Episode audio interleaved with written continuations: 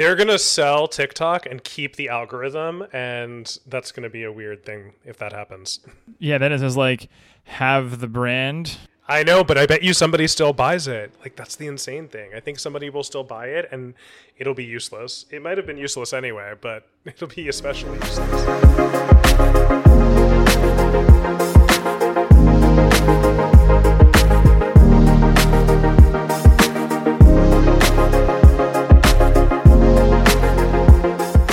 Hello, and welcome back to another episode of Floor 9. I am your host, Scott Elchison, and this week's episode w- was recorded on Wednesday, September 2nd, 2020. Before we start today's show, just want to give a quick reminder to everyone to go and fill out that Floor 9 listener survey. Uh, if, you, if you have five minutes, we greatly appreciate it, uh, as this really helps us understand who you are, what you like about the show, and overall uh, helps us improve the, the quality of the show that we have here. Uh, so, thank you to everyone that has already filled out the survey. Uh, and, and if you haven't yet, you still have time. So, please definitely go do that. And as a reminder, when you fill out this year's listener survey, you'll be automatically entered to win one of the 10 subscriptions that we are giving away to the Brain FM service. Uh, I'm a big fan of Brain FM.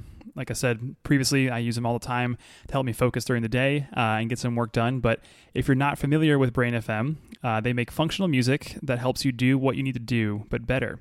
Whether that is having some trouble sleeping, focusing, relaxing, or even meditating, uh, their music is backed by research and they employ a team of scientists and composers to engineer music that is specifically designed uh, to enhance these states within minutes of use. Uh, so for me, it's been super helpful, especially during this time of quarantine. So uh, thank you again to Brain FM for sponsoring this year's listener survey. Uh, and Adam, let's just get right into the news. Uh, what what has been happening this week? It seems like first up, TikTok is back in the news cycle, and they, they I don't know they might be driving our news cycle for the foreseeable future. Um, but aside from the acquisition that may or may not be going on, um, what has TikTok recently partnered with uh, to help kind of increase the monetization with their uh, influencers on the platform? Yeah, I think while the the potential sale is happening, I think TikTok is charging ahead on features that are are designed for monetization to sort of show the power of their mm-hmm. of their platform, which I think is smart.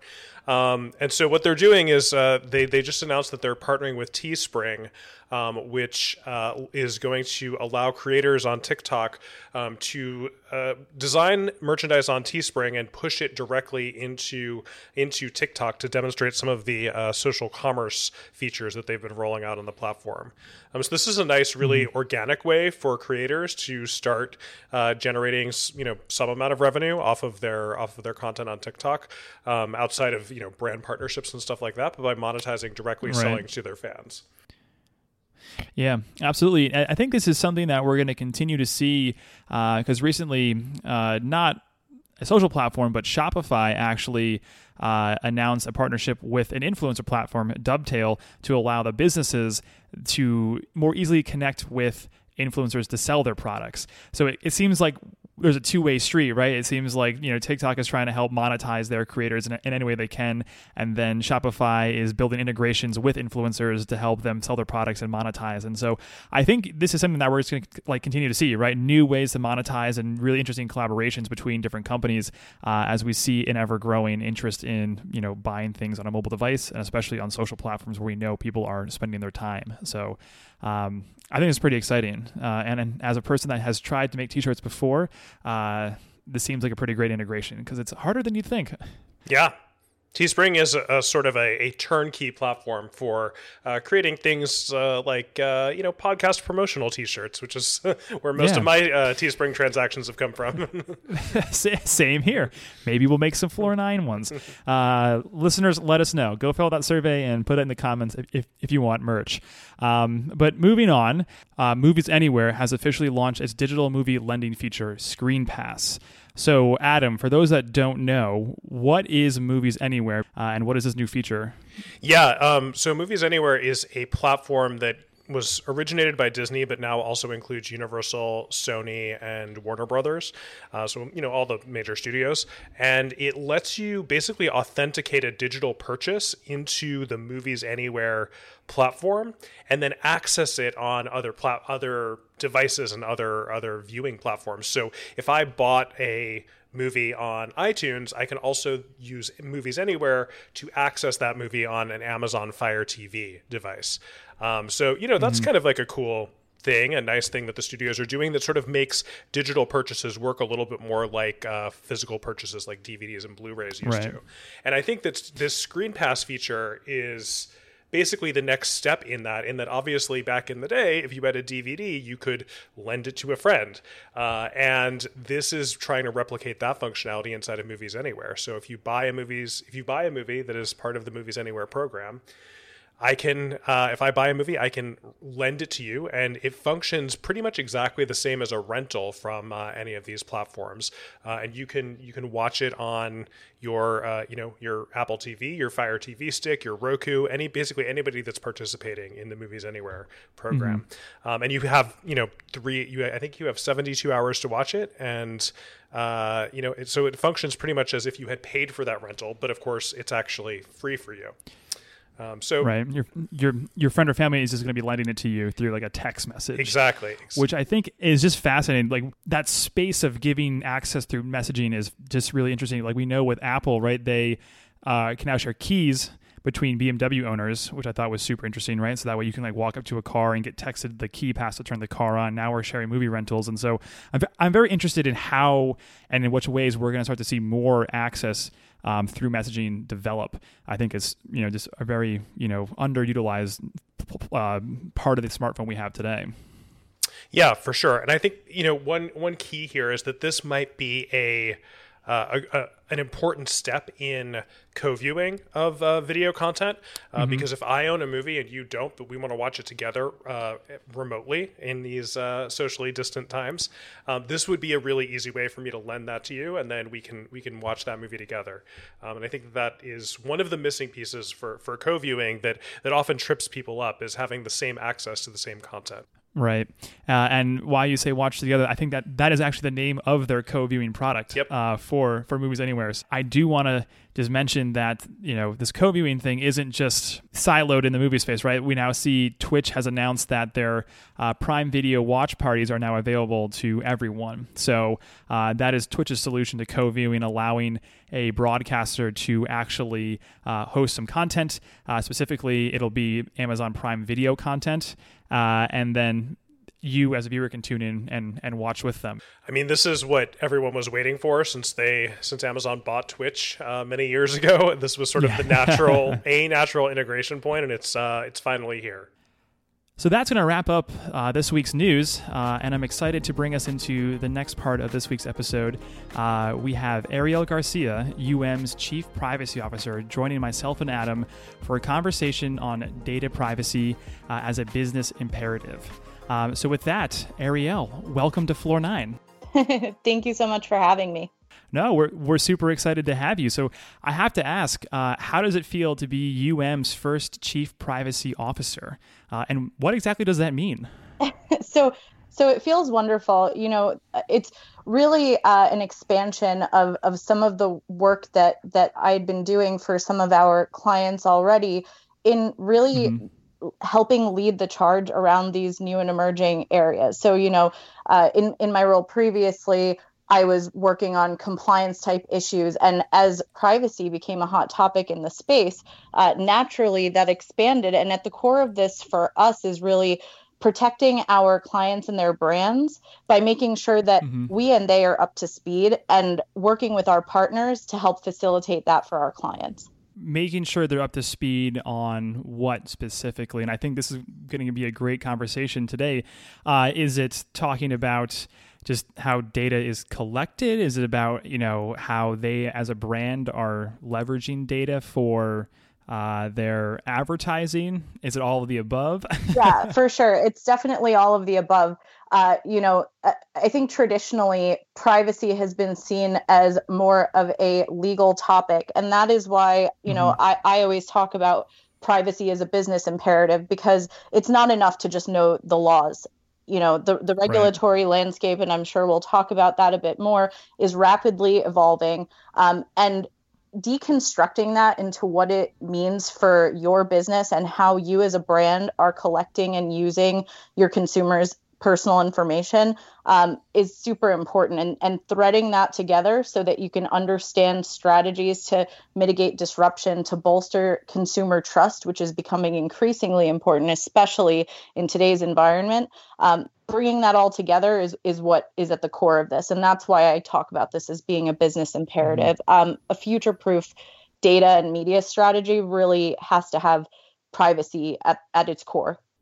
Absolutely um, so, Adam, Ariel, shall we just start at the beginning here and really like let's focus on the evolution of privacy? So, uh, I think in the past few years here, the two big pieces of legislation that we have seen come to play are GDPR and the CCPA. Uh, and it seems like that was the that was the beginning. Uh, and now, as we look to you know having the, the big five in front of Congress, uh, it's become like a mainstream conversation. It's no longer, to your point, just knowing about the laws and uh, in like the back corner of different offices and in brand departments. It's now you have to understand this because this is a mainstream conversation. So why don't we just start there and kind of understand and level set this regulatory landscape both uh, domestically and internationally? Sure. So uh, you're exactly right. Uh, GDPR kind of kicked off or, or was sim- symbolic in terms of this shift in privacy becoming uh, a, a core issue and a topic for everyday discussion. And uh, a couple of things led to that. And, and so if we take just a step back before we get to GDPR, it's important to understand kind of the context that that happened in. Mm-hmm. So ultimately, um, you know, it's no surprise that data and technology, uh, the pace of innovation in that space is a lot quicker than the pace of, of lawmaking and regulation. so yeah, uh, yeah, absolutely. so if you think about it from that perspective, um, it became evident based on consumer perception and some of the things if you remember some of what was happening at the time was uh, cambridge analytica and you know the the potential impact that uh, data misuse could have on democracy right? So if you think about it in that context obviously gdpr was uh, being formed before then, but it came into effect just as that was playing out. And so that's what brought this really into the mainstream. Um, ultimately, you know, these laws are are really codifying consumers' uh, expectations around how their data is used. Um, so, you know, one of the questions that I've seen a lot is you know how much do consumers really care about this? They're willing to give data in some contexts but then we're hearing all these headlines about privacy. How much should we care? And the answer is consumers want both. They they want that personalized experience. They want to be able to choose who they're getting that from and who they're giving data to and and if they want to say hey stop using it they want the ability to do that so um, none of none of the laws G, including gdpr are about stopping the use of data it's about ingraining that sense of accountability um, and making mm-hmm. businesses mm-hmm. more accountable for the way they're using data and to that same point uh, ccpa which came into effect um, January of this year and recently started uh, to be enforced in in July, um, is very similar, but it focuses on things from a different lens. Uh, it's more about uh, the the the selling or the sale of that personal data and giving people the ability to to opt out of that disclosure of their data uh, to third parties that they don't want to share it with. Um, you know mm-hmm. they want to be able to say hey i trust this brand. I'm going to give you my data. I, I know you're going to use it to give me a better experience. I'm fine with you using it to market to me but i also want to know if you're going to send it to others right? So it's more about that accountability um, element and and making sure that that brands are using data in a responsible way. That's an interesting I would say kind of distinction right there is that in the sense that we want both. And I think a lot of the times, like one of like the biggest issues is that people just don't know it is being collected or sold, right? Like yep. a lot of the times people unknowingly agree to these terms and conditions um, that include how data is collected and transferred. Uh, and essentially, these big legal documents that are anywhere from 5,000 to 14,000 words in length, and I can tell you take a very long time to read. Um, include the data privacy policy in which you know is another 5000 plus words on how your data is actually used or mismanaged. Uh, and like i think there's something right there too where it's just like essentially no matter what you want to use from a product perspective you have to assign you have to agree to this terms of service essentially. Uh, and a lot of people just don't read those and go ahead and say, hey, here's my data because I want to use that product and service. So there's like a core functionality of how people get access to, I think, products uh, that needs to change um, for them to be, to, to, I guess, to be more aware uh, into how things are collected. I think that's a great point. I, have always been uh, a huge proponent for educating consumers. Um, you know mm-hmm. that that awareness is empowerment for them. So in a lot of right. cases, it's more about being transparent and giving that notice in a way that someone can understand it. And to your point, without reading uh, dozens of pages of legalese every time they download a new app, I mean, it's it's untenable. So simplifying mm-hmm. that ability for consumers to express their preferences is central to this conversation and uh, central to to how our brand should be thinking about this, right? Overall, there needs to be a move to to educate consumers. And platforms with huge reach are doing more of that. They're they're providing that education on how they're using data. And i think it's more about making sure that consumer awareness is growing. And it is. Studies are showing that consumers are, are becoming more aware. And an interesting thing that's happening as a result is trends in where they're willing to share data and with who and for what purpose are emerging. So, for example, um, they're willing to share data more uh, if it's not their financial data, for example. They may they may want to share that data only with the brand, but less less willing to share it with third parties. So there, there are trends emerging there.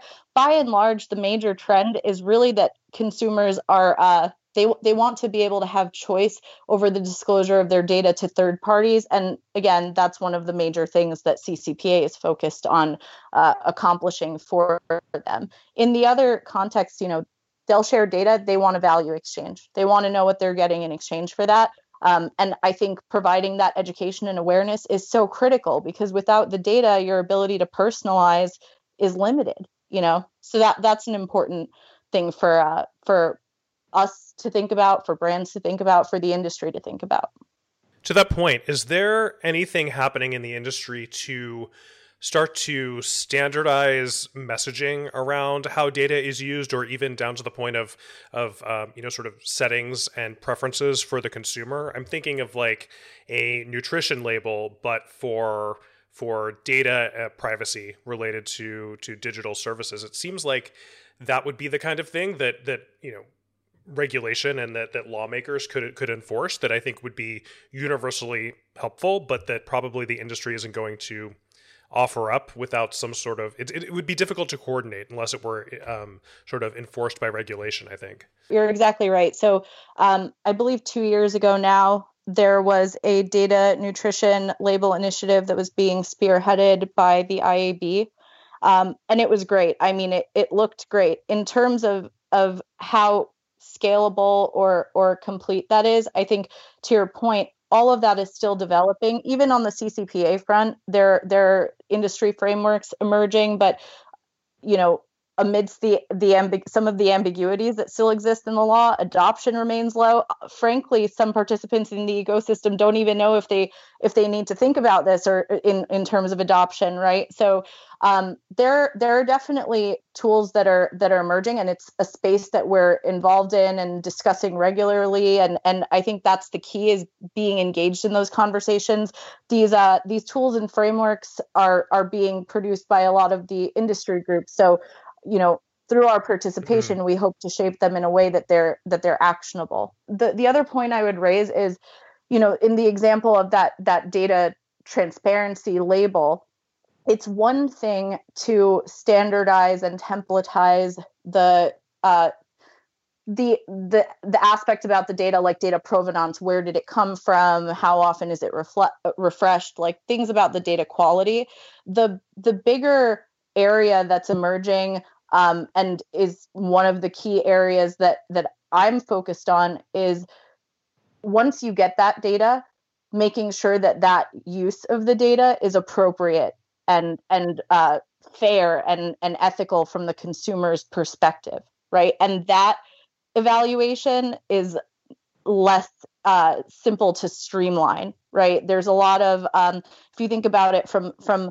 the perspective of uh, brand safety, different brands will have different suitability profiles. What's appropriate in one context or on one platform or at one t- point in time or for one brand might not be the same um, evaluation of that use case that another that another brand might come out with. And and helping uh, kind of solidify what those principles are and how to think about using data responsibly is something that is a huge focus area for us yeah, just circling back to that ambiguity point um, around the regulation, how do you see that resolving itself? Because it seems like the one challenge that we're running into, and I think this is true um, not just on the privacy front, but for for lots of regulation facing technology companies today that either that is you know in progress or that might happen in the near future is that lawmakers don't necessarily understand the nuances of what they're trying to regulate, um, which leads us to things like you know GDPR's unintended consequence of now every website has a cookie pop up that you have to click accept all cookies on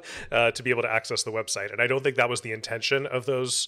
Um, you know that uh, that piece of the regulation, um, and yet uh, everyone because it's a little ambiguous. Here we are.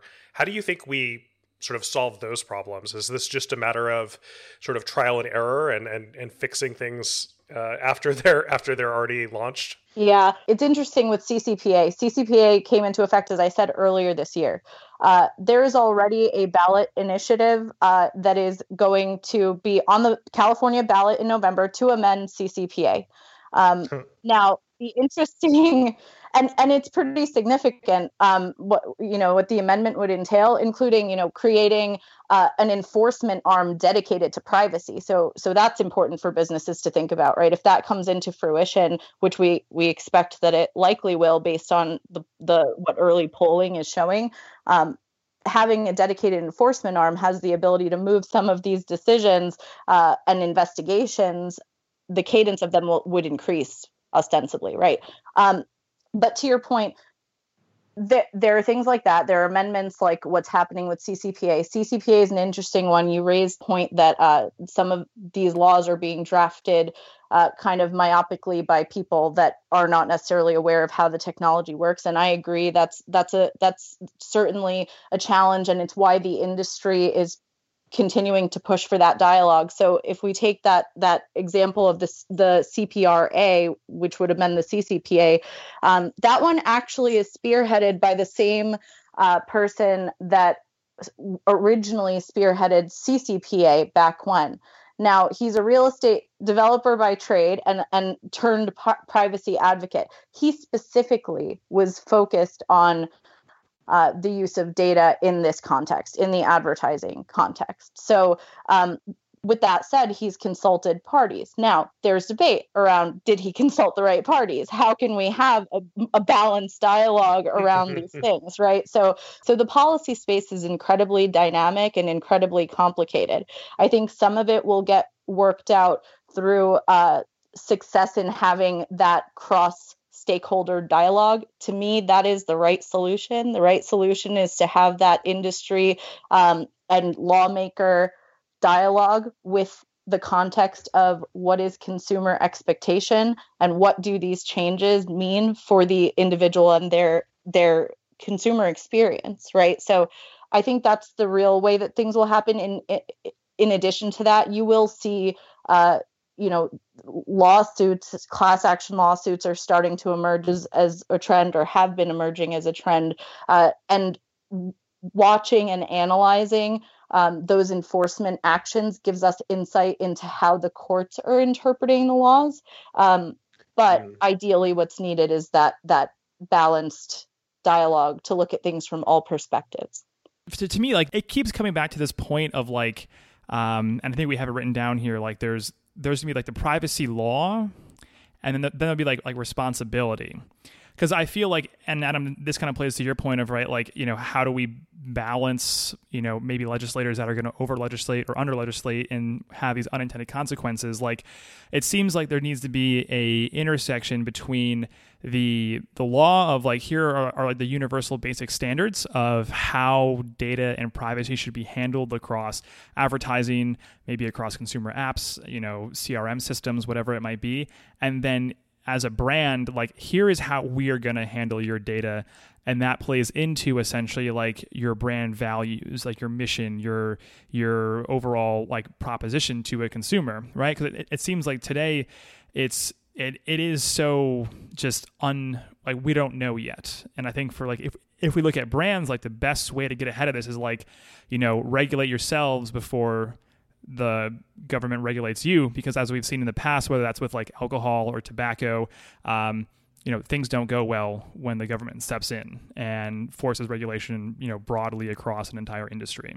Yeah no i i, I think that's that's a great point. And and certainly there's an intersection between privacy and responsibility. So the way that i like to think about it is there's a spectrum. And on one side there is complying with the letter of the law. And in the middle is uh, going a little bit above that and finding maybe the the most stringent protections and applying them beyond where you have to. And then on the other side of the spectrum is respons- responsibility and doing doing uh, things not just because you can but because they are the the right thing to do right? So that that kind of distinction between what you can do and what you ought to do is how I like to think about it. And the benefit of going beyond what you have to do and, and thinking uh, forward to what you ought to do is tremendous. I mean, it's it's a source of of strategic differentiation. If you look at companies like Apple that have really leaned into this, and that doesn't just apply to the tech industry, that that that applies to the in- industry at large and to brands at large across verticals, right? Taking a responsible approach is something that you see brands doing uh, proactively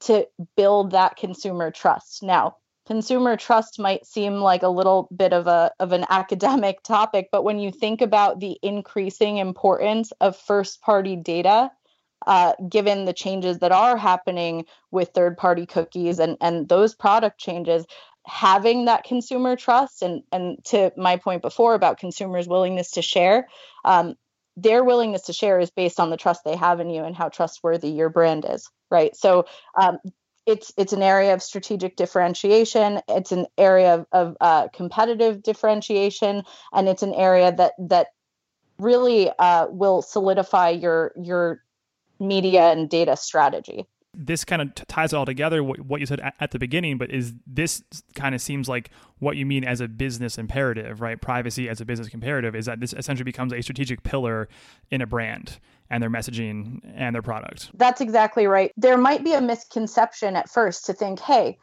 gdpr seems to be the most strict law out there. Let's just apply that everywhere. And there we go. That's responsible right?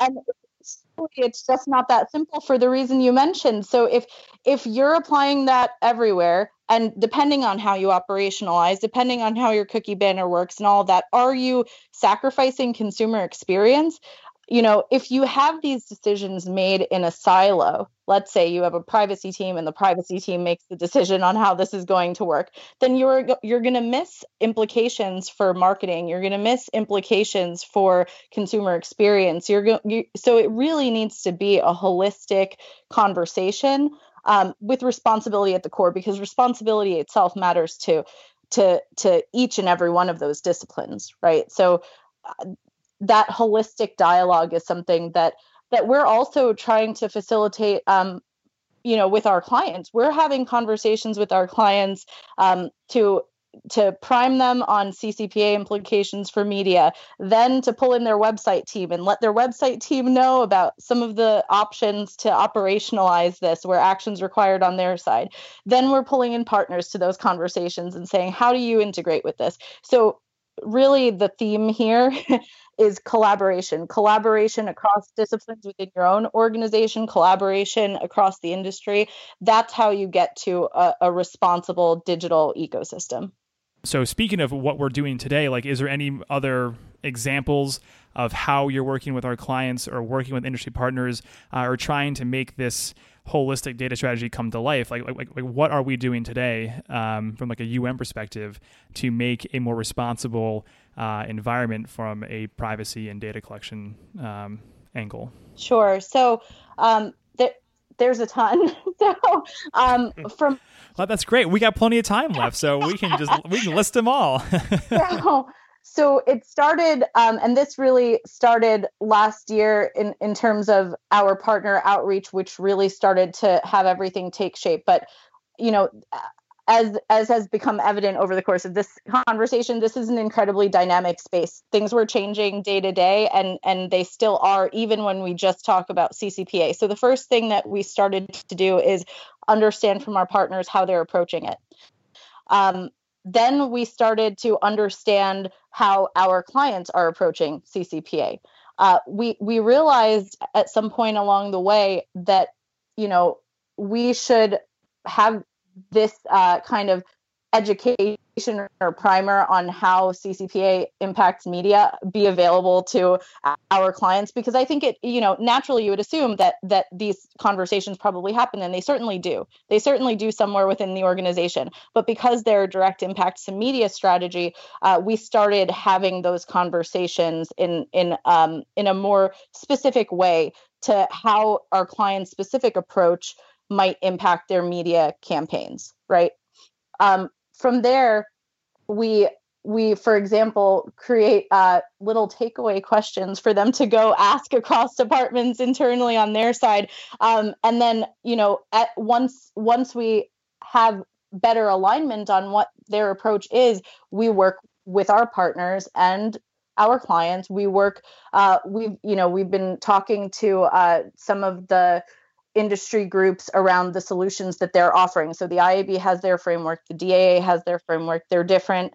They're beneficial for different clients with different approaches, right? So um, we've been really sharing that thought leadership, and uh, it started with thought leadership, and now we're truly getting into the weeds of operationalizing that. You know, so clients have their their own tools and things in place. We're helping them figure out how that integrates with with our ecosystem partners you know um, and and then beyond that and i think this this is important you know we developed a uh, privacy task force uh, that that includes representation across all of media brands late last year it's with that group that we've been tackling those all of these issues. Uh, we we launched education. We launched a privacy practical series because you know it, it's not only about the dialogue externally. We needed to um, empower our teams to understand how all of this works. Right? It's not helpful if that knowledge sits in a vacuum. So having that that how does this impact what I do and really putting this in the lens of privacy is beyond a business imperative, something that everybody needs to understand the impacts of. Um, that's really what we've been doing thus far. Well, that is that is that is super exciting, um, and I think there was a lot more going on uh, at UM than I had originally uh, know, known about. So I am excited to have you on this this week's episode because I have personally learned a lot um, about kind of how we're tackling this from a from the UM perspective. Um, so with that. Um, I know we are uh, kind of getting short on time for this for this week's episode, and so what are like the few key takeaways that they should be thinking about as this becomes again more and more of a mainstream conversation? Yeah sure. Um, so the key takeaways start with again privacy is a business imperative. Um, it's it's not something that should sit in a silo and we're encouraging our clients to make sure that they're engaging in that dialogue at their company. Um, you know the examples are tactical but i'll give you one anyway. If you are relying on um, explicit consent for for the third party cookies that are placed on your site right now the volume of data that you have available is going to be different than if you're only relying on explicit consent in europe. Um, not to say whether that's good or bad but different approaches mean different data availability which means different media recommendations right? So we need to be able to make the right recommendations for our clients and um, for for clients understanding how their organization is approaching privacy um, is is central. And then having that dialogue uh, back with their agency so that we can properly solution is something that's increasingly important. Um, so to summarize point two, then it's reconnect with your agency. We are here to help you navigate. We know this isn't a space that is uh, is traditionally part of our media conversations, but now it is. And and the good news is, you know, we're engaged in this space we're engaged in the industry dialogue around it we can help solution um, in ways that are different than than we had needed to previously um, and uh, the the third is that you know I think there's a lot of uh, nervousness around how do we uh, comply or do the right thing when there are so many different i think as of last year there were 132 plus countries that had their own privacy laws um, all different. And then within the us there's that same patchwork emerging. How are we supposed to do all of this? So the, the, the last takeaway is start at the basics, right? It at their core, this is about knowing what data are you collecting, what data are you using, how are you using it, who are you sending it to, how are they using it. If you go through that core kind of governance exercise and you have a good grasp on that, operationalizing um, the different requirements under different regimes is is a lot simpler. It's a matter of implementing the right tools, systems, integrations. It's not this um, amorphous topic, right? So, uh, data governance and and building things with a responsible mindset from inception is core. Uh, to really being being nimble and flexible enough in light of the uncertainty and the uh, ever changing regulatory environment. So, with that, Ariel, thank you so much for coming on to this week's episode of Floor 9 and giving us the primer on data privacy uh, and how the team here is really thinking about implementing uh, new practices uh, and audits and everything in between to make sure you know our marketers, our media teams, and our clients are are prepped for the ever changing conversation of bringing uh, data privacy from the I don't know the the back rooms of what we what we used to call offices into the mainstream. Uh, so thank you very much. thank you so much again for having me. Yeah, thanks thanks Ariel. And that is going to be a wrap on this week's episode of Floor Nine. As a reminder, uh, please go fill out that Floor 9 listener survey. We greatly appreciate it. It should only take about five minutes of your time. Thank you again to Brain FM for sponsoring this year's Floor 9 listener survey. And as always, you can find myself on Twitter at T I P P I E R. Uh, and you can reach out to Adam on Twitter at Adam J. Simon. So thank you, and we'll talk to you all next week.